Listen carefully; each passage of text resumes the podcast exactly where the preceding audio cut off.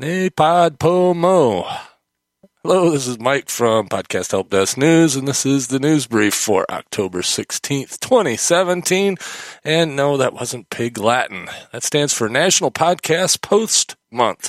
30 podcasts in 30 days. So if you are a podcaster and you want to participate, then do so. That's all there is to it. You can go check it out at N-A-P-O-D-P-O